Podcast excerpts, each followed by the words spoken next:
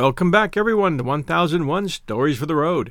This is your host, John Hagedorn, and we start with Chapter 19 of The House of a Thousand Candles. Chapter 19 I Meet an Old Friend. When I reached the house, I found, to my astonishment, that the window I had left open as I scrambled out the night before was closed. I dropped my bag and crept to the front door, thinking that if Bates had discovered my absence, it was useless to attempt any further deception. I was amazed to find the great doors of the main entrance flung wide, and in real alarm I ran through the hall and back to the library. The nearest door stood open, and as I peered in, a curious scene disclosed itself. A few of the large cathedral candles still burned brightly in, in several places, their flame rising strangely in the gray morning light. Books had been taken from the shelves and scattered everywhere, and sharp implements had cut ugly gashes in, in the shelving. The drawers containing sketches and photographs had been pulled out, and their contents thrown about and trampled underfoot. The house was as silent as a tomb, but as I stood on the threshold trying to realize what had happened, something stirred by the fireplace, and I crept forward, listening, until I stood by the long table beneath the great chandelier. Again I heard a sound as of some animal waking and stretching, followed by a moan that was undoubtedly human. Then the hands of a man clutched the farther edge of the table, and slowly and evidently, with infinite difficulty, a figure rose, and the dark face of Bates, with eyes blurred and staring strangely, confronted me. He drew his body to its height and leaned heavily upon the table. I snatched a candle and bent toward him to make sure my eyes were not tricking me. Mr. Glenarm! he exclaimed in broken whispers. It's Bates, sir. What have you done? What has happened? I demanded. He put his hand to his head uncertainly and gaped as though trying to gather his wits. He was evidently dazed by whatever had occurred, and I sprang around and helped him to a couch. He would not lie down, but sat up, staring and passing his hand over his head. It was rapidly growing lighter, and I saw a purple and black streak across his temple where a bludgeon of some sort had struck him. What does this mean, Bates? Who has been in the house? I can't I can't tell you, Mr. Glenarm. Can't tell me? You will tell me, or go to jail. There's been mischief done here, and I don't intend to have any nonsense about it from you. Well?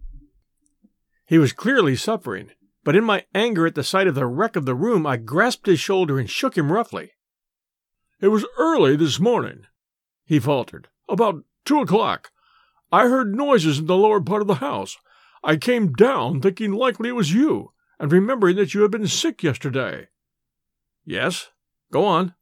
The thought of my truancy was no balm to my conscience just then. As I came into the hall, I saw lights in the library. As you weren't as you weren't down last night, the room hadn't been lighted at all. I heard steps and someone tapping with a hammer. Yes, a hammer. Go on. It was, then, the same old story. The war had been carried openly into the house. But Bates. Just why should anyone connected with the conspiracy injure Bates, who stood so near to Pickering, its leader? The fellow was undoubtedly hurt. There's no mistaking the lump on his head. He spoke with a painful difficulty that was not assumed, I felt increasingly sure, as he went on. I saw a man pulling out the books and tapping the inside of the shelves he was working very fast, and the next thing I knew he let in another man through one of the terrace doors, the one there. It still stands a little open. He flinched as he turned slightly to indicate it, and his face twitched with pain. Never mind that. Tell the rest of your story. Then I ran in, grabbed one of the big candelabra from the table, and went for the nearest man. They were about to begin on the chimney breast there. It was Mr. Glenarm's pride in all the house, and that accounts for my being there in front of the fireplace. They rather got the best of me, sir. Clearly, I see they did. You had a hand to hand fight with them, and being two to one. N- no, there were two of us. Don't you understand? Two of us. There was another man who came running in from somewhere, and he took sides with me. I thought at first it was you. The robbers thought so too, for one of them yelled, Great God, it's Glenarm! Just like that. But it wasn't you. it was quite another person. That's a good story so far. Then what happened? I, I don't remember much more, except that someone soused me with water that helped my head considerably, and the next thing I knew I was staring across the table here at you. Who were these men, Bates? Speak up, quickly. My tone was peremptory. Here was, I felt, a crucial moment in our relations. Well, he began, deliberately, I dislike to make charges against a fellow man, but I strongly suspect one of the men of being. Yes, tell the whole truth, or it will be the worse for you. I very much fear one of them was Ferguson, the gardener over the way. I'm disappointed in him, sir. Very good. And now for the other one? I didn't get my eyes on him. I had closed with Ferguson and we were having quite a lively time of it when the other one came in. Then the man who came to my help mixed us all up. He was a very lively person. And what became of Ferguson and the rest of it, I don't know. There was food for thought in what he'd said. He had taken punishment in defense of my property. The crack on his head was undeniable, and I couldn't abuse him or question his veracity with any grace, not at least without time for investigation and study. However, I ventured to ask him one question. If you were guessing, shouldn't you think it quite likely that Morgan was the other man? He met my gaze squarely. I think that wholly possible, Mr. Glenarm. And the man who helped you? Who in the devil was he? Bless me, I don't know. He disappeared. I'd like mightily to see him again. Now you'd better do something for your head. I'll summon the village doctor if you say so. No, thank you, sir. I'll take care of it myself. And now we'll keep quiet about this. Don't mention it or discuss it with anyone. Certainly not, sir. He rose and staggered a little, but crossed to the broad mantel shelf in the great chimney breast, rested his arm upon it for a moment, passed his hand over the dark wood with a sort of caress, then bent his eyes upon the floor littered with books and drawings and papers torn from the cabinets, and all splashed with tallow and wax from the candles. The daylight had increased until the havoc wrought by the night's visitors was fully apparent. The marauders had made a sorry mess of the room, and I thought Bates' lip quivered as he saw the wreck. It would have been a blow to Mr. Glenarm. The room was his this room was his pride. His pride, sir. He went out toward the kitchen, and I ran up the stairs to my own room. I cursed the folly that had led me to leave my window open, for undoubtedly Morgan and his new ally, St. Agatha's gardener, had taken advantage of it to enter the house. Quite likely, too, they had observed my absence, and this would undoubtedly be communicated to Pickering. I threw open my door and started back with an exclamation of amazement. Standing at my chiffonier, between two windows, was a man clad in a bath gown, my own, I saw with fury, his back to me, the razor at his face, placidly shaving himself. Without turning, he addressed me quite coolly and casually, as though his being there was the most natural thing in the world. Morning, Jack. Rather damaging evidence, that costume. I suppose it's the custom of the country for gentlemen in evening clothes to go out by the window and return by the door. You might think the other way around preferable. Larry! I shouted. Jack! Kick that door shut and lock it, he commanded, in a sharp, severe tone that I remembered well and just now welcomed in him. How? Why? And when? Never mind about me, Jack. I'm here. I've thrown the enemy off for a few days and you give me lessons in current history first, while I climb into my armor. Pray pardon the informality. He seized a broom and began work upon a pair of trousers to which mud and briars clung tenaciously. His coat and hat lay on a chair, they too, much the worse for rough wear. There was never any use in refusing to obey Larry's orders, and as he got into his clothes, I gave him, in as few words as possible, the chief incidents that had marked my stay at Glenarm House. He continued dressing with care, helping himself to a shirt and collar from my chiffonier, and choosing with unfailing eye the best tie in my collection.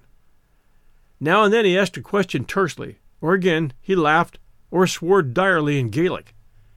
When I had concluded the story of Pickering's visit, and of the conversation I overheard between the executor and Bates in the church porch. Larry wheeled round with the scarf half tied in his fingers and surveyed me commiseratingly. And you didn't rush them both on the spot and have it out? No, I was much too taken aback, for one thing. I dare say you were. And for another, I didn't think the time ripe. I'm going to beat that fellow, Larry, but I want him to show his hand fully before we come to a smash up. I know as much about the house and its secrets as he does. That's one consolation. Sometimes I don't believe there's a shilling here, and again, I'm sure there's a big stake in it. The fact that Pickering is risking so much to find what's supposed to be hidden here is pretty fair evidence that something's buried on this place. Yeah, possibly, but they're giving you a lively boycott. Now, where in the devil have you been? Well, I began and hesitated. I had not mentioned Marian Devereux, and this did not seem the time for confidences of that sort. He took a cigarette from his pocket and lighted it. Bah! These women! Under the terms of your revered grandfather's will, you have thrown away all your rights. It looks to me, as a member of the Irish bar in bad standing, as though you had delivered yourself up to the enemy, so far as the legal situation is concerned. How does that strike you? Yeah, I've. Of course, I've forfeited my rights, but I don't mean that anyone shall know it yet awhile. My lad, don't deceive yourself. Everybody round here will know it before nightfall. You ran off, left your window open invitingly, and two gentlemen who had been wanting to break in found that they needn't take the trouble. One came in through your own room, noting, of course, your absence, let his friend in below, and tore up the place regrettably. Yes, but how did you get here, if you don't mind telling me? Well, it's a short story. The little chap from Scotland Yard, who annoyed me so much in New York and drove me to Mexico, for which he may dwell forever in fiery torment, has never given up. I shook him off, though, at Indianapolis three days ago. I bought a ticket for Pittsburgh with him at my elbow. I suppose he thought the chase was growing tame, and that the further east he could arrest me, the nearer I should be to a British consul in Tidewater. I went ahead of him into the station and out into the Pittsburgh sleeper. I dropped my bag into my section, if that's what they call it in your atrocious American language. Looked out and saw him coming along the platform. Just then the car began to move. They were shunting it about to attach a sleeper that had been brought in from Louisville, and my carriage, or whatever you call it, went skimming out of the sheds into a yard where everything seemed to be most noisy and complex. I dropped off in the dark just before they began to haul the carriage back. A long train of empty goods wagons was just pulling out, and I threw my bag into a wagon and climbed in after it.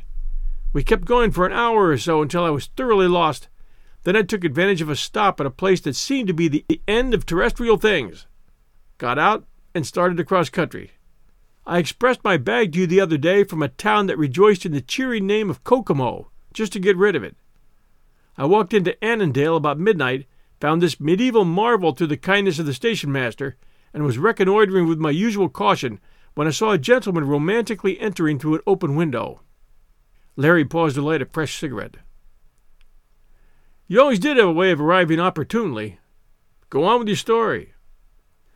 Well, it pleased my fancy to follow him, and by the time I had studied your diggings here a trifle, things began to happen below. It sounded like a St. Patrick's Day celebration in an Irish village, and I went down at a gallop to see if there was any chance of breaking in. Have you seen the room? Well, he gave several turns to his right wrist as though to test it. We all had a jolly time there by the fireplace. Another chap had got in somewhere, so there were two of them. Your man, I suppose it's your man, was defending himself gallantly with a large thing of brass that looked like the pipes of a grand organ, and I sailed in with a chair. My presence seemed to surprise the attacking party, who evidently thought I was you. Flattering, I must say, to me. Well, you undoubtedly saved Bates's life and prevented the rifling of the house. And after you had poured water on Bates, he's the servant, you came up here. Yep, that's the way of it. You're a brick, Larry Donovan. There's only one of you. And now, John Glenarm, we got to get down to business. Or you must. As for me, after a few hours of your enlivening society, you don't go a step until we go together. No, by the beard of the prophet, I've a fight on here, and I'm going to win if I die in the struggle. and you've got to stay with me to the end. But under the will, you dare not take a boarder, right? Right, Jack? Well, of course, I dare. That will's as though it had never been, as far as I'm concerned. My grandfather never expected me to sit here alone and be murdered. John Marshall Glenarm was no fool. No, but he was a trifle weird, I should say. I don't have to tell you, old man, that this situation appeals to me. It's my kind of job. If it weren't that the hounds are at my heels, I'd like to stay with you. But you have enough trouble on your hands without opening the house to an attack by my enemies. Stop talking about it, Larry. I don't propose to be deserted by the only friend I have in the world when I'm up to my eyes in trouble. Let's go down and get some coffee. We found Bates trying to remove the evidences of the night's struggle. He had fastened a cold pack about his head and limped slightly. Otherwise, he was the same, silent and inexplicable. The daylight had not improved the appearance of the room. Several hundred books lay scattered over the floor, and the shelves which had held them were hacked and broken. Bates, you think you can make us some coffee? Just let the room go for the present. Yes, sir. And Bates? He paused, and Larry's keen eyes were bent sharply upon him. Mr. Donovan is a friend who will be with me for some time. We'll fix up his room later in the day. He limped out, Larry's eyes following him. What do you think of that fellow? I asked. Larry's face wore a puzzled look.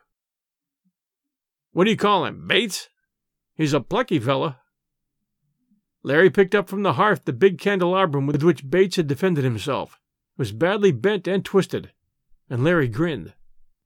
I would guess the fellow who went out to the front door probably isn't feeling very well today.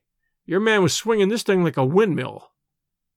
I just can't understand it, I muttered. I can't, for the life of me, see why he should have given battle to the enemy. They all belong to Pickering, and Bates is the biggest rascal of the bunch. we'll consider that later, said Larry. And would you mind telling me what kind of tallow factory this is? I never saw so many candlesticks in my life. I seemed to taste tallow. I had no letters from you, and I supposed you were loafing quietly in a grim farmhouse, dying of ennui, and here you are in an establishment that ought to be the imperial residence of an Eskimo chief. Possibly you have crude petroleum for soup and whipped salad oil for dessert. I declare a man living here ought to attain a high candle power of luminosity. It's perfectly immense. He stared and laughed. And hidden treasure, and night attacks, and young virgins in the middle distance? Yet, I think I will stay a while. As we ate breakfast, I filled in gaps I left in my hurried narrative, with relief that I cannot describe filling my heart as I leaned again upon the sympathy of an old and trusted friend. As Bates came and went, I marked Larry's scrutiny of the man. I dismissed Bates as soon as possible that we might talk freely. Take it up and down and all around. What do you think of all this? I asked. Larry was silent for a moment. He wasn't given to careless speech in personal matters. Well, there's more to it than frightening you off or getting your grandfather's money. It's my guess that there's something in this house that somebody, Pickering supposedly, is very anxious to find. Yes, I begin to think so. He could come in here legally if it were merely a matter of searching for lost assets. Yes, and whatever it is must be well hidden. As I remember, your grandfather died in June. You got a letter calling you home in October. I answered Larry, Yeah, it was sent out blindly, with not one chance in a hundred that it would ever reach me. To be sure, he said. You were a wanderer on the face of the earth, and there was nobody in America to look after your interest. You may be sure that the place was thoroughly ransacked while you were sailing home. I'll wager you the best dinner you ever ate that there's more at stake than your grandfather's money. The situation is inspiring. I grow interested. I'm almost persuaded to stay a while. We'll return to Chapter 20 right after this sponsor message. When you need mealtime inspiration, it's worth shopping Kroger, where you'll find over 30,000 mouthwatering choices that excite your inner foodie. And no matter what tasty choice you make, you'll enjoy our everyday low prices, plus extra ways to save, like digital coupons worth over $600 each week. You can also save up to $1 off per gallon at the pump with fuel points. More savings and more inspiring flavors make shopping Kroger worth it every time. Kroger, fresh for everyone. Fuel restrictions apply. And now, back to our story. Chapter 20 A Triple Alliance. Larry refused to share my quarters and chose a room for himself, which Bates fitted up out of the house stores. I didn't know what Bates might surmise about Larry, but he accepted my friend in good part as a guest who would remain indefinitely. He seemed to interest Larry, whose eyes followed the man inquiringly. When he went into Bates's room on our tour of the house, Larry scanned the books on a little shelf with something more than a casual eye. There were exactly four volumes Shakespeare's comedies, The Faerie Queene, Sterne's Sentimental Journey, and Yeats' Land of Heart's Desire. I noticed him looking and spoke up. A queer customer, Larry. Nobody but my grandfather could ever have discovered him. He found him up in Vermont. Larry answered. I suppose his being a bloomin' Yankee naturally accounts for this. Taking from under the pillow of the narrow iron bed a copy of the Dublin Freeman's Journal. That's a little odd, I said, but if you found a Yiddish newspaper or an Egyptian papyrus under his pillow, I wouldn't have been surprised. Nor I, said Larry. I'll wager that not another shelf in this part of the world contains exactly that collection of books and nothing else. You will notice that there was once a book plate in each of these volumes, and that it's been scratched out with care. On a small table were pen and ink and a curious, much worn portfolio. He always gets the mail first, doesn't he? asked Larry. Yeah, I believe he does.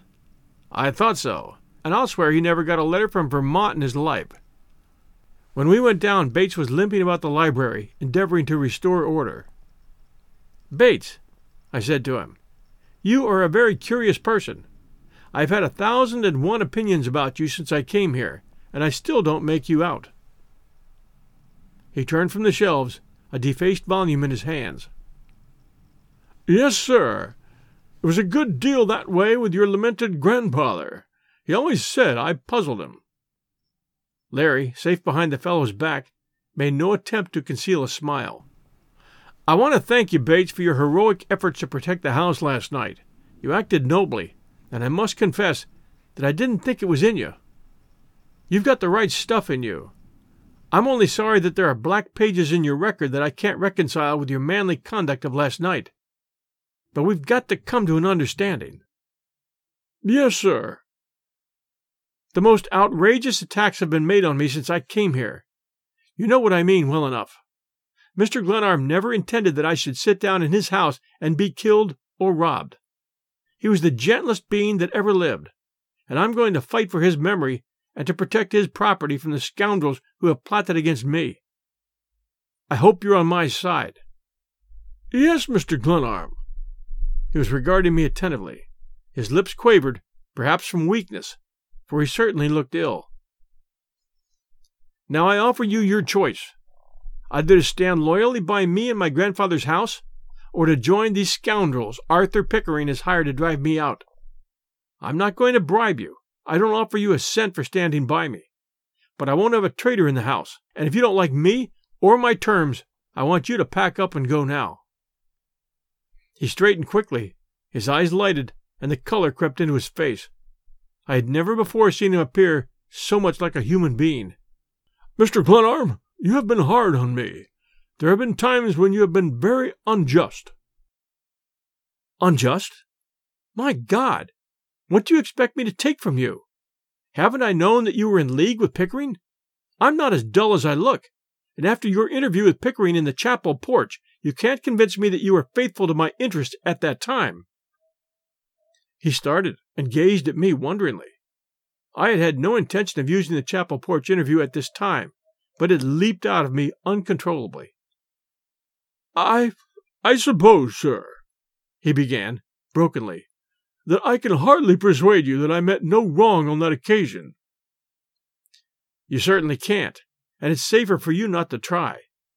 But I'm willing to let all that go as a reward for your work last night. Make your choice now. Stay here and stop your spying, or clear out of Annandale within the hour. He took a step toward me, the table was between us, and he drew quite near but stood clear of it, erect until there was something almost soldierly and commanding in his figure. By God, I will stand by you, John Glenarm, he said, and struck the table smartly with his clenched hand. He flushed instantly, and I felt the blood mounting into my own face as we gazed at each other. He, Bates, the servant, and I, his master. He had always addressed me so punctiliously with the sir of respect that his declaration of fealty, spoken with so sincere and vigorous an air of independence, and with the bold emphasis of the oath, held me spellbound, staring at him. The silence was broken by Larry, who sprang forward and grasped Bates's hand. I too, Bates, I said, feeling my heart leap with liking, even with admiration for the real manhood that seemed to transfigure this hireling, this fellow whom I had charged with the most infamous treachery, this servant who had cared for my needs in so humble a spirit of subjection. The knocker on the front door sounded peremptorily, and Bates turned away without another word and admitted Stoddard, who came in hurriedly. Merry Christmas! In his big, hearty tones was hardly consonant with the troubled look on his face. I introduced him to Larry and asked him to sit down. Pray excuse our disorder. We didn't do it for fun. It was one of Santa Claus's tricks. He stared about, wonderingly. So you caught it too, did you? Yeah, to be sure. You don't mean to say that they raided the chapel? That's exactly what I mean to say. When I went into the church for my early service, I found that someone had ripped off the wainscoting in half a dozen places, and even pried up the altar. It's the most outrageous thing I ever knew. You've heard of the proverbial poverty of the church mouse. What do you suppose anybody could want to raid a simple little country chapel for? And more curious yet, the church plate was untouched, though the closet where it was kept was upset, as though the miscreants had been looking for something they didn't find. Stoddard was greatly disturbed, and gazed about the topsy turvy library with growing indignation. We drew together for a council of war. Here was an opportunity to enlist a new recruit on my side. I already felt stronger by reason of Larry's accession. As to Bates, my mind was still numb and bewildered. Larry, there's no reason why we shouldn't join forces with Mr. Stoddard, as he seems to be affected by this struggle. We owe it to him and the school to put him on guard particularly since we know that Ferguson's with the enemy. Yes, certainly, said Larry. He always liked or disliked new people unequivocally, and I was glad to see that he surveyed the big clergyman with approval. I'll begin at the beginning, I said, and tell you the whole story. He listened quietly to the end while I told him of my experience with Morgan, of the tunnel into the chapel crypt, and finally of the affair in the night and our interview with Bates. I feel like rubbing my eyes and accusing you of reading penny horrors, he said. That doesn't sound like the 20th century in Indiana. But Ferguson, you'd better have a care in his direction. Sister Teresa. Ferguson's gone, without notice. He got his traps and skipped without saying a word to anyone. We'll hear from him again, no doubt.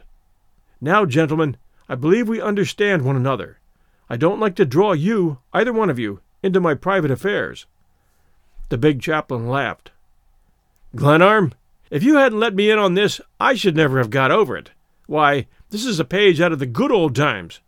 Bless me, I never appreciated your grandfather. I must run. I have another service. But I hope you gentlemen will call on me, day or night, for anything I can do to help you. Please don't forget me. I had the record once for shot put. Why not give our friend escort through the tunnel? asked Larry. I'll not hesitate to say that I'm dying to see it. To be sure. We went down into the cellar and poked over the lantern and candlestick collections, and I pointed out the exact spot where Morgan and I had indulged in our revolver duel. It was fortunate that the plastered walls of the cellar showed clearly the cuts and scars of the pistol balls, or I fear my story would have fallen on incredulous ears. The debris I had piled upon the false block of stone in the cellar lay as I had left it, but the three of us quickly freed the trap. The humor of the thing took strong hold of my new allies, and while I was getting a lantern to light us through the passage, Larry sat on the edge of the trap and howled a few bars of a wild Irish jig. We set forth at once and found the passage unchanged. When the cold air blew in upon us, I paused. Have you gentlemen the slightest idea of where you are? We must be under the school grounds, I should say, replied Stoddard. We're exactly under the stone wall. Those tall posts at the gate are a scheme for keeping fresh air in the passage. Well, you certainly have all the modern improvements, observed Larry, and I heard him chuckling all the way to the crypt door. When I pushed the panel open and we stepped out into the crypt, Stoddard whistled and Larry swore softly. It must be for something, exclaimed the chaplain. You don't suppose Mr. Glenarm built a secret passage just for the fun of it, do you? He must have had some purpose. Why, I sleep out here within forty yards of where we stand, and I never had the slightest idea of this. Yeah, but other people seem to know of it, observed Larry. To be sure, the curiosity of the whole countryside was undoubtedly piqued by the building of Glenarm House. The fact that workmen were brought from a distance was in itself enough to arouse interest. Morgan seems to have discovered the passage without any trouble. More likely it was Ferguson. He was the sexton of the church and had a chance to investigate, said Stoddard. And now, gentlemen, I must go to my service. I'll see you again before the day is over. And we make no confidences, I admonished. I believe that's the proper expression under all circumstances. And the Reverend Paul Stoddard laughed, clasped my hand, and went up into the chapel vestry. I closed the door in the wainscoting and hung the map back in place. We went up into the little chapel and found a small company of worshippers assembled. A few people from the surrounding farms, half a dozen sisters sitting somberly near the chancel, and the school servants. Stoddard came out into the chancel, lighted the altar tapers, and began the Anglican communion office. I had forgotten what a church service was like, and Larry, I felt sure, had not attended church since the last time his family had dragged him to choral vespers. It was comforting to know that here was, at least, one place of peace within reach of Glenarm House. But I may be forgiven, I hope, if my mind wandered that morning, and my thoughts played hide and seek with memory. For it was here, in the winter twilight, that Marian Devereux had poured out her girl's heart in a great flood of melody. I was glad that the organ was closed. It would have wrung my heart to hear a note from it that her hands did not evoke. When we came out upon the church porch, and I stood upon the steps to allow Larry to study the grounds, one of the brown robed sisterhood spoke my name. It was Sister Teresa. Can you come in for a moment? she asked. I will follow at once, I said. She met me in the reception room where I had seen her before. I am sorry to trouble you on Christmas Day with my affairs, but I've had a letter from Mr. Pickering saying that he will be obliged to bring suit for settlement of my account with Mr. Glenarm's estate. I needn't say that this troubles me greatly. In my position, a lawsuit is uncomfortable. It would do a real harm to the school. Mr. Pickering implies in a very disagreeable way that I exercised an undue influence over Mr. Glenarm. You can readily understand that it is not a pleasant accusation. He's going pretty far, I said. He gives me credit for a degree of power over others that I regret to say I do not possess. He thinks, for instance, that I am responsible for Miss Devereux's attitude toward him, something that I have nothing whatever to do with. No, of course not. I'm glad you have no harsh feeling toward her. It was unfortunate that your grandfather saw fit to mention her in his will. It has given her a great deal of notoriety, and has doubtless strengthened the impression in some minds that she and I really plotted to get as much possible of your grandfather's estate. No one would regret all this more than my grandfather. I am sure of that. There are many inexplicable things about his affairs. It seems hardly possible that a man so shrewd as he, and so thoughtful of the feelings of others, should have left so many loose ends behind him. But I assure you, I am giving my whole attention to these matters, and I am wholly at your service in anything I can do to help you. I sincerely hope that nothing may interfere to prevent your meeting Mr. Glenarm's wish that you remain through the year. That was a curious and whimsical provision, but it is not, I imagine, so difficult.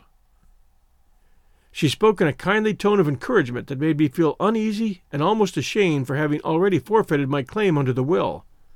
Her beautiful gray eyes disconcerted me. I had not the heart to deceive her. I have already made it impossible for me to inherit under the will. The disappointment in her face rebuked me sharply. I am sorry, very sorry indeed, she said coldly. But how, may I ask? I ran away last night, I went to Cincinnati to see Miss Devereux. She rose, staring in dumb astonishment, and after a full minute in which I tried vainly to think of something to say, I left the house. There is nothing in the world so tiresome as explanations, and I have never in my life tried to make them without floundering into seas of trouble. Join us next week Sunday night for Chapter 11 Pickering Serves Notice. Thanks for joining us at 1001 Stories for the Road. Please share 1001 Stories for the Road with a friend. We would appreciate that very much. And if you get a chance, we'd love to have a review. Also, we boldly ask for your support at patreon.com forward slash 1001 Stories Network. For about the cost of a cup of blended coffee, you can help support this show monthly and keep us going forward to our goal of 1001. And old timers to this show know that once we reach 1001, we'll be headed for 2001. Thanks for joining us today. We'll see you next week, Sunday night at 8 p.m. Eastern. Everyone, stay safe. We'll see you then.